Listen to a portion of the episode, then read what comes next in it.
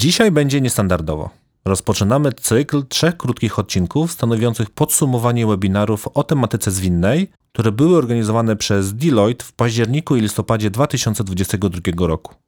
Będzie to sesja QA, na której udzielimy odpowiedzi na najczęściej zadawane pytania. Zaczniemy podsumowanie od webinaru numer 2. Zaangażowanie pracowników. Jak zwinna kultura organizacji przyciąga utalentowanych ludzi i podnosi kreatywność. To jest podcast Deloitte Zwinne Organizacje. Gdzie wspólnie z naszymi gośćmi poruszamy najważniejsze obszary transformacji zwinnych. Notatki do tego odcinka znajdziesz na naszym blogu na stronie deloitte.com. Zapraszamy. Pozwolicie, że zacznę od przywitania gościa. Dzień dobry, witam Was bardzo serdecznie. Karol Krawiec, PKO Bank Polski, Head of Agile i Dyrektor Biura Transformacji Cyfrowej. Irena Kaszewska, Deloitte Polska, Human Capital. Agnieszka Wilk-Ziębicka, ekspert transformacji zwinnych, Deloitte Polska. Oraz Michał Chmielewski. Na cykl trzech webinarów zarejestrowało się aż 4482 osoby, które zadało łącznie 276 pytań. Odpowiadanie na wszystkie pytania zajęłoby nam bardzo dużo czasu, dlatego podzieliliśmy je na grupy. Irena, czy mogłabyś powiedzieć, jakie to grupy? Tak, były trzy takie najbardziej e, widoczne, wyraziste i dominujące tematyki, które Państwa interesowały. Pytaliście o rolę lidera w e, funkcjonowaniu i w ogóle wdrażaniu również praktyk zwinnych w organizacji, o tym również, jak przygotować liderów do takiej roli. Drugim tematem było zaangażowanie pracowników w środowisku, w którym już jest albo, albo powstaje zwinność w organizacji. A trzeci, e, wdrażanie tego typu praktyk i kultury pracy. W jaki sposób zacząć i przeprowadzić transformację zwinną? To zacznijmy chyba od tej pierwszej grupy, e, rolę lidera. Weźmy sobie pierwsze pytanie, które pojawiło się na e, webinarze. Jak rozwijać liderów, aby mogli budować angażujące środowisko pracy? Karol? No cóż, to jest chyba kluczowa rola w ogóle, y, taka osoba, osoba lidera, bo transformacja wymaga silnego takiego przywództwa rozumianego w takim pozytywnym sensie, tak? Wiele osób kojarzy też zwinność, transformację z tym, że nie wiem, znikają nam na przykład menedżerowie, tak? I, się ludzie zastanawiają, no to co teraz będzie? A to właśnie jest kluczowa rola menedżera, bardziej nawet lidera, który powinien wyznaczyć według mnie pewnego rodzaju ramy, reguły, zasady po to, żeby ta zmiana miała szansę zaistnieć. I to jest taki początek dla mnie, tak? Jeszcze e, dużym takim e, obszarem jest też to nie tylko ramy, jakie wyznacza lider, ale też, żeby on sam był e, przykładem, czyli jak mówimy po angielsku, lead by example. I to jest chyba kluczowe do tego, żeby, żeby ta zmiana zwinna się zadziała. Nie tylko oczekujemy tego od pracowników, tylko pokazujemy to i modelujemy swoim zachowaniem. Lead by example, super. Co to dla ciebie, Agnieszka, oznacza? Lead by example to, y, to znaczy, że jeśli oczekuję y, pewnych postaw od swoich pracowników, to przede wszystkim sama reprezentuję y, te postawy. I zwłaszcza jest w, takich organizacjach, które przechodzą od hierarchicznej struktury bardzo silne oddziaływanie, kiedy młodsi stażem pracownicy po prostu mają nawyk taki naśladowania wprost tego, jak zachowują się liderzy. Więc te postawy liderów są naprawdę kluczowe. Często liderzy mówią, jak mamy pracować, jednak zachowują się inaczej. I teraz, Karol, do ciebie pytanie może. Jakie ty masz pomysły na to, żeby przede wszystkim pokazać pracownikom, że liderzy będą przynosić wartości, które są dla nas ważne, ale jednocześnie tak, żeby też liderzy postępowali zgodnie z tymi wartościami? No, przede wszystkim ta zmiana wymaga, żeby zacząć od siebie na początek. Tak? I wspomniałem wcześniej o tych budowaniu ram, i tutaj no, taką fajną praktyką jest też to, żeby ten lider budował te ramy razem z zespołem. Tak? Czyli, że żeby wspólnie popracować nad tym, co jest, y, mm, co stanowi wartość dla nas, tak? albo czym są nasze wartości, którym, którymi będziemy, czy, y, którymi będziemy się kierować, albo według których będziemy postępować. I tu jest no, bardzo silna rola lidera. Agnieszka też o tym wspomniała, by example, czyli pokazać mhm. transparentnie, bo to też jest jeden z elementów, że e, jakie dla mnie jako tutaj lidera są wartości, co jest dla mnie ważne, czego ja też oczekuję, ale też gdzie jestem w stanie tam przekazać odpowiedzialność. Mhm. Tak? I tu też pewnie za chwilkę o tym porozmawiamy na temat tych elementów, które budują zaangażowanie. Więc, więc z jednej strony lider, który buduje razem z zespołem takie też bezpieczeństwo mm, e, na zasadzie znamy ramy, e, rozumiemy wartości, które nam przyświe- przyświecają. E, No i potem to już jest to by example, czyli naprawdę też nawzajem trochę w trakcie pracy się weryfikujemy, sprawdzamy, dajemy sobie feedback, czy rzeczywiście postępujemy tak, jak to wspólnie ustaliliśmy. Powiedziałeś coś, co dla mnie jest bardzo ważne, to znaczy to, że zacznijmy od siebie. Często to słyszałem i ja też uważam, że każdą zmianę powinniśmy zaczynać od, od siebie, a nie zwalać, że inne osoby się nie zmieniają. Czy masz jakieś przykłady albo masz jakieś doświadczenie w tym temacie, jak ty e, pokazywałeś pracownikom, że rozumiem, że ta zmiana wychodziła od was i dopiero pracownicy też widzieli, że jak wy się zmieniacie, to znaczy, że postępujecie zgodnie z podejściem zwinnym, więc oni też warto, żeby się zaczęli zmieniać. Mm, No tak, tą zmianę można rozpatrywać na kilku obszarach. Ja tak od do siebie to od, odnosząc, przede wszystkim to jest chyba wiara w sukces. To znaczy Mhm. musisz pokazać jako lider, że naprawdę wierzysz w tą zmianę. Potrafisz ją opowiedzieć, potrafisz ją przedstawić, e, wytłumaczyć dlaczego i po co warto pójść w daną stronę. No i to jest chyba dla mnie pierwszy taki czynnik sukcesu. Nie? I to też często moi współ, współpracownicy mówią mi, że to jest ta energia, że oni czerpią ode mnie tą energię i ja wtedy odpowiadam, ja czerpię od was, bo widzę, Mhm. że jesteśmy w tym razem. E, Tak Natomiast powinno być. tak powinno być i ta wiara w sukces, w sensie co, co, by się, co, co by się nie działo, jasne, będą jakieś trudniejsze, trudniejsze momenty, coś nam nie wyjdzie, ale no, po prostu trzeba mieć tą wiarę w sukces i być takim niezłomnym trochę. Ja wiem, że to może brzmi Mhm. bardzo tak górnolotnie, ale uwierzcie mi, naprawdę w dużych, trudnych transformacjach ta niezłomność to jest y, i, w, i wiara w sukces jest chyba najważniejsza, bo to buduje też motywację. Powiedziałeś odnośnie popełniania błędów i powiem ci szczerze, ja słuchałem ten webinar, na którym y, ty byłeś e, jednym z prelegentów i y, zaszokowała mnie twoja świadomość, to znaczy być zwinnym liderem. I nawet zadałem jedno pytanie, które też jest wybrane nie przeze mnie, że bardzo ciekawie ciebie się słucha, Karol. Wykazujesz się dużym mindsetem zwinnym. I tutaj napisałem, że gratuluję postawy. Dziękuję. Jednak e, często jest taki zarzut trochę, że okej, dobra, to gdzie jest ta granica popełnienia błędów? Czyli kiedy u ciebie kończy się zgoda na popełnianie błędów, a zaczyna się no, wyciąganie konsekwencji albo e, pokazywanie, że to jest zły kierunek? Bo na pewno gdzieś ten moment jest. Ja myślę o tym w ten sposób, że ta zgoda na popełnianie błędów, czy ta granica jest w momencie, w którym nie wyciągamy, albo w którym przestajemy wyciągać wnioski. Mhm. Czyli jeżeli jest coś, co, nie wiem, eksperymentujemy, zespół działa indywidualnie w jakichś ustalonych wspólnie tutaj ramach, e, to tak długo jest zgoda na pope- popełnianie błędów, jeżeli ten eksperyment, ta nauka coś nam daje, wynosimy coś z tego. Jeżeli przestajemy wyciągać wnioski, tylko mówimy, no trudno, no nie wiem, coś nam nie wyszło, nie udało się i nie, jeszcze szukamy do tego gdzieś tam winnych, no to to jest ten moment, w którym mówię stop, tak? Dlatego, że nie, y, nic się wtedy nie uczymy, jeżeli Pewnie. szukamy gdzieś tam, gdzieś indziej, powiedzmy, jakiegoś problemu, czy, czy jakby przy, y, przyczyny, dla której coś nam nie wyszło. Czyli dla mnie tą granicą jest właśnie to, że potrafimy wyciągnąć wnioski. Tak, Pu- tak długo jak wyciągamy wnioski i coś adaptujemy, e, tak zmieniamy kierunek, nawet jeżeli to jest zmiana o 180 stopni, czemu nie? Próbujmy. Tak? Mhm. Oczywiście to jest też to, że organizacja daje na taką przestrzeń, bo to nie jest tak, że ja jestem powiedzmy samodzielny, nie pracuję w małej firmie, która, w której mogę sam o wszystkim decydować, tak? ale mam tą też dużą autonomię, że tak powiem, z góry od y, swoich szefów i naturalnie przekazuję tą autonomię też niżej. Super. Ja chciałam tutaj jeszcze dodać e, drugi aspekt, e, jeśli chodzi o e, te niepowodzenia czy potknięcia, porażki.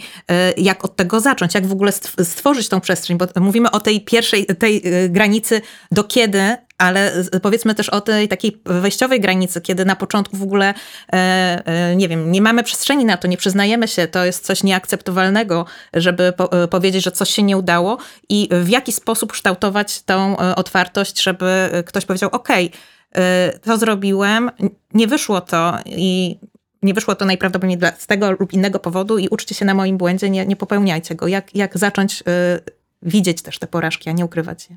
Ja myślę, że to trzeba zdefiniować produkt, w sensie, czyli żeby było jasno wiadomo, jasno, klarownie, co chcemy osiągnąć i dlaczego. Jeżeli dobrze zdefiniujemy ten nasz produkt, bo to mogą być bardzo różne rzeczy.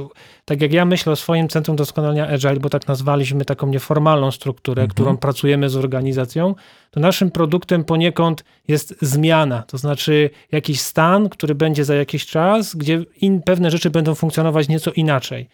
I teraz, y, więc to jest taki nasz produkt, i do tego mamy różnego rodzaju, nazwijmy to, podprodukty, które nam pomagają tą zmianę osiągać. Czyli i, I teraz tutaj to, co Agnieszko pytasz. Moim zdaniem to jest po pierwsze transparencja, czyli wiemy, co chcemy osiągnąć, pokazujemy to, nie ma zamiatania pod, y, pod dywan.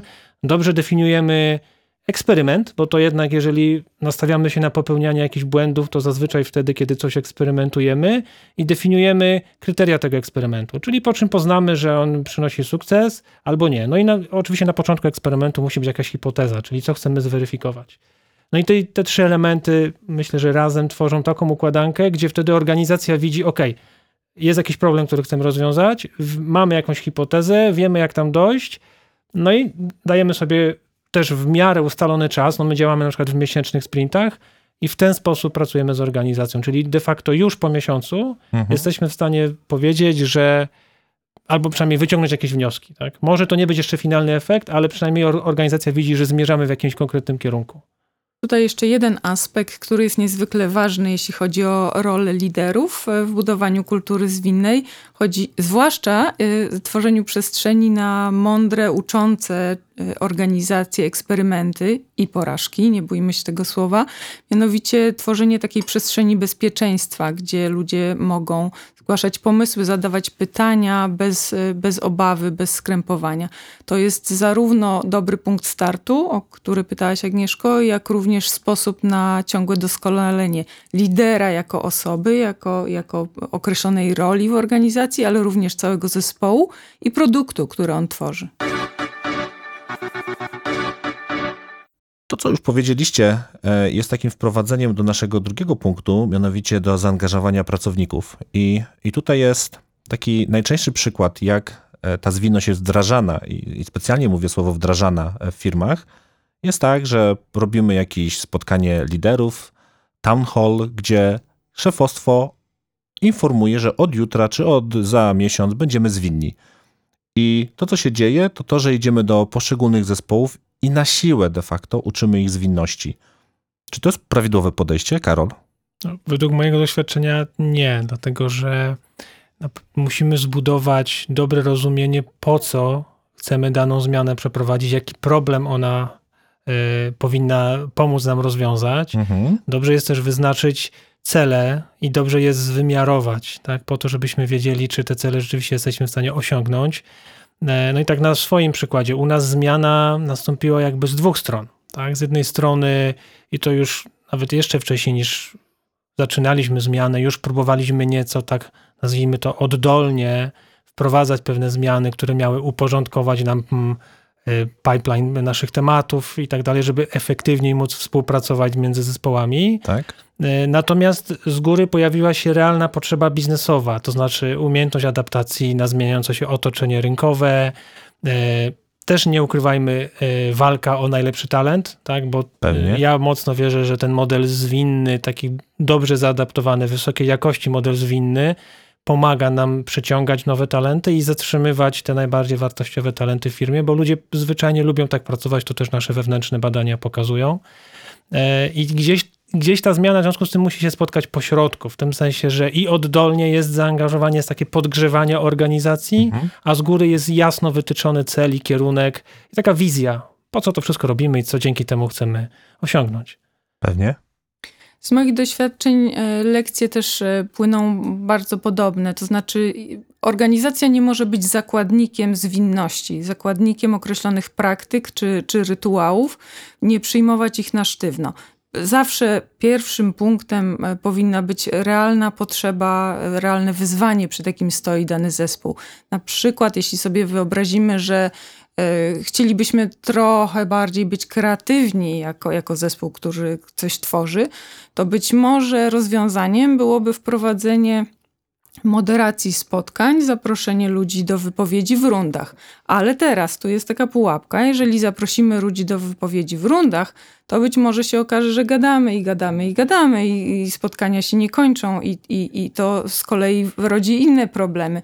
W związku z tym zrozumieć esencjonalny sens y, tego, o co chodzi w danej praktyce. W przypadku rund na przykład chodzi o to, żeby usłyszeć każdą perspektywę, każdy pomysł albo każde ryzyko, a niekoniecznie y, dać przestrzeń każdemu 10 czy 15 minut na wypowiedzanie tego samego. Jeśli ktoś już powiedział to, co, to, co ja myślę, mówię plus jeden. W ten sposób zaoszczędzam 7 minut. No, oczywiście. Więc dać zespołom przestrzeń do dostosowywania praktyk zwinnych do tego, gdzie one są, czego potrzebują, jaka jest ich charakterystyka.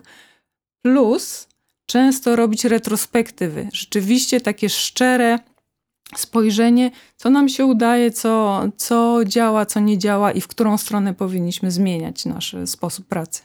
Irena, chciałabym Cię dopytać, bo opowiadałaś e, wcześniej jeszcze, jak rozmawialiśmy, e, o takim konkretnym przykładzie, bo mówimy dość, e, dość ogólnie, ale fajny taki podałaś przykład właśnie, jak, jakie jest to narzędzie, żeby to spotkanie było skuteczne i to nie tylko to, żeby powiedzieć plus jeden, ale też ta struktura taka, tak, że, że na pewno koń, że kończymy to spotkanie decyzją czy jakimś eksperymentem. Tak, jest bardzo, bardzo konkretna, określona praktyka. Dla tych z Państwa, którzy słuchaliście naszego webinaru, to jest w książce Many Voices, One Song e, Jerry Koch, Kensalesa e, i Teda Rau. To jest taka praktyka moderacyjna, która po, polega na wykonaniu czterech kroków w czasie spotkania. Przychodzi, przychodzi e, ktoś i mówi: Słuchajcie, mam pomysł. Prezentuje krótko zupełny szkic, niedoróbkę. Po czym moderator zaprasza wszystkich do e, rundy pytań. Takie pytania, żeby zrozumieć, e, pytania doprecyzowujące.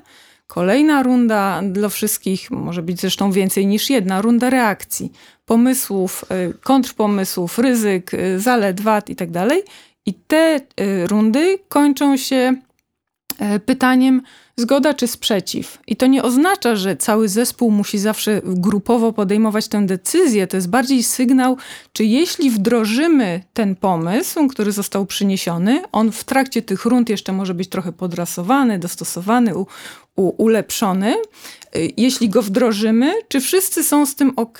To znaczy nie mają grubego sprzeciwu, coś im to popsuje w ich sposobie pracy. Okej, okay, ale tutaj mówimy o takim podejściu, kiedy pracownicy chcą się zaangażować, to znaczy chcą wykazywać e, jakąś taką inicjatywą, chcą poka- przedstawiać swoje pomysły. A co w sytuacji takiej, kiedy pracownicy albo nie wiedzą, czy chcą, albo się obawiają, czy chcą, albo wręcz nie chcą. I czy dla takich osób, których zawsze w firmie jest dużo, szczególnie na początku transformacji, możemy i czy mamy coś do zaoferowania dla nich? Jak głęboko wierzę w to, że ludzie nie angażują się dlatego przede wszystkim, że nie rozumieją albo dlaczego mieliby się zaangażować i, i co mhm. z tego będą mieć. Czyli Więc, korzyść. Tak, także mówienie, mówienie e, nie tylko językiem korzyści dla pracownika, ale przede wszystkim mówienie e, o, o celu, jaki chcemy osiągnąć, jest mhm. takie kluczowe. I jeśli ten kontekst naprawdę e, nie jest pobieżnie przedstawiony, tylko jest jakby z, duży, z dużym wysiłkiem przekazany dla pracowników, to myślę z tego wypływa zaangażowanie, tak, że, że rozumiemy wszyscy, co chcemy osiągnąć i widzimy też korzyść dla, y, dla siebie, czyli te dwa aspekty. Pewnie. Jak mamy kwiatek na parapecie i on nie rośnie, to nie naprawiamy kwiatka, tylko poprawiamy mu środowisko. Patrzymy na światło, wodę, powietrze. Ja bym tutaj jeszcze dodał, że z jednej strony to jest rzeczywiście ta przedstawienie korzyści tej perspektywy, dwa to jest praca na zmianie, praca na oporze tak mhm. tak naprawdę, dlatego że ludzie przed zmianą mają dużo różnego rodzaju obaw. One wynikają z bardzo wielu y, perspektyw i rolą lidera właśnie jest zaopiekowanie tych obaw. E, to mogą być bardzo różne rzeczy. Wiem, że pewnie nie dotrzemy do każdego pracownika indywidualnie, mhm ale moim zdaniem warto sobie zadać ten trud i to jest odpowiedzialność lidera, żeby te obawy zidentyfikować.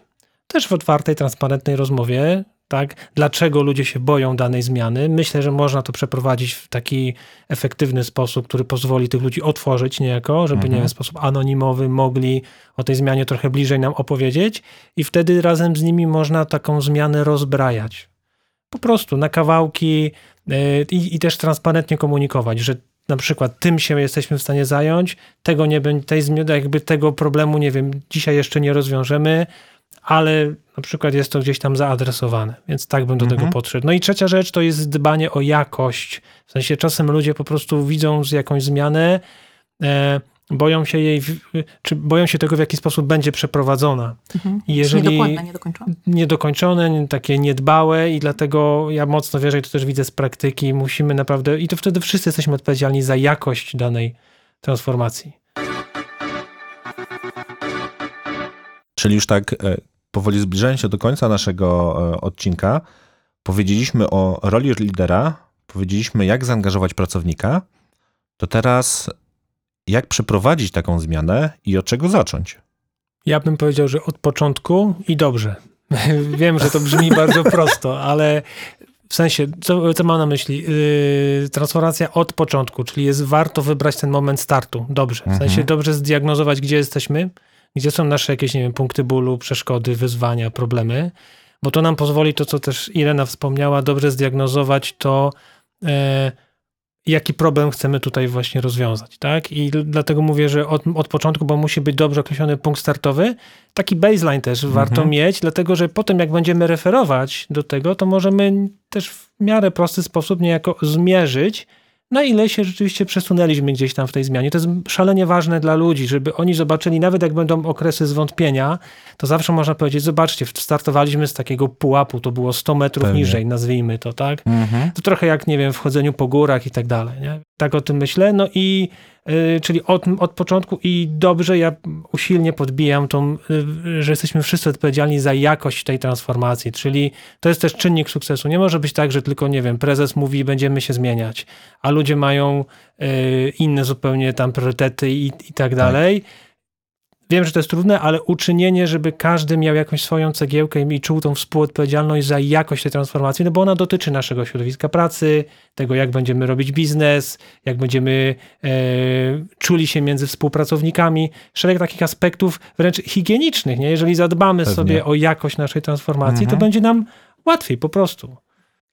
A ja bym do tego dodała jeszcze inną perspektywę, żeby zacząć jednocześnie z góry na dół, top-down i z dołu do góry, czyli bottom-up. Przez top-down mam na myśli to, żeby bardzo jasno i bardzo mocno wybrzmiewało od, od ym, liderów organizacji, dlaczego to jest ważne, gdzie chcemy być za, dajmy na to, trzy lata, co nie będzie możliwe bez tej zmiany, tak? Nie będzie możliwa ekspansja, a może przestaniemy istnieć na rynku bez, bez, bez tej zmiany. Z kolei od dołu pracownicy, y, żeby w ogóle chcieli i mogli się w to zaangażować, muszą wiedzieć, czemu to się dzieje, dlaczego, dlaczego teraz, dlaczego to jest dla mnie ważne.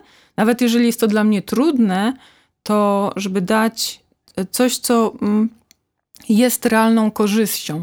Owszem, stracę swoje stanowisko, ale firma e, pomoże mi się w- e, przebranżowić, e, Mhm. nauczyć nowych rzeczy. Będę jeszcze silniejszy po tej zmianie. Więc Ja bym tutaj dodał, bo to bardzo fajna perspektywa ta od, od dołu, że transformacja powinna szybko przynosić jakieś małe efekty, żeby ludzie też zobaczyli, że warto w to iść i to wiele zmian, które firmy wdrażają wynika, jakby czy, czy wygląda w ten sposób, że na jakimś niewielkim kawałku, w miarę dobrze wyizolowanym jednak, w takich trochę też czasem laboratoryjnych jednak warunkach, ale pokazujemy dość szybko, że ta zmiana ma sens, że ona przynosi konkretne, realne korzyści, efekty, uzyski i tak dalej. I przez to ludzie też obserwując spoza e, jakby środka tej, tej zmiany, widzą, że to ma sens i chętnie się angażują. Ja bym e, podkreśliła tutaj jedną z rzeczy, którą powiedział e, Karol, która według mnie jest naprawdę kluczowa, e, ta, żeby wiedzieć, z którego punktu startujemy. I tutaj też na- nawiążę do, do Twojego poprzedniego podcastu, kiedy mówiliśmy o Kanban Maturity Model też, Tak. że bardzo ważne jest to, mm, taka głęboka świadomość tego punktu, z którego wychodzimy. I naprawdę warto poświęcić czas na ten kontekst i warto też to, o czym mówiłeś, Karol, e, poświęcić czas później na to, żeby, nie wiem, czy co miesiąc, czy co kwartał y, powiedzieć, sprawdzam, ok, kwartał temu byłam w tym miejscu, y, założyłam sobie, że y, dla mnie pozytywną zmianą będzie to i po kwartale po prostu sprawdzam, czy ten eksperyment y, się powiódł i jakie są, jakie są jego efekty. I wtedy te fakty przekonują y, tych niezdecydowanych. Dziękuję Wam bardzo za dzisiejsze przybycie i za dzisiejszy odcinek. E, dziękuję Tobie, Karol, dziękuję Irena i dziękuję Agnieszka. Widzę, że moglibyśmy rozmawiać jeszcze przez przynajmniej 2-3 godziny i nie zamknęlibyśmy tego tematu. E, Jednak zamysł był taki, żeby w małej pigułce podsumować e, webinary. Dla osób, dla których temat jest ciekawy, zapraszamy do webinaru numer 2, odnośnik na dole strony. Dziękujemy bardzo. Dziękuję. Dziękuję również. To był podcast Deloitte Zwinne Organizacje. Te i inne odcinki znajdziesz na naszej stronie i popularnych platformach streamingowych. Zasubskrybuj na stronie deloitte.com ukośnik subskrypcja. Do usłyszenia w następnym odcinku.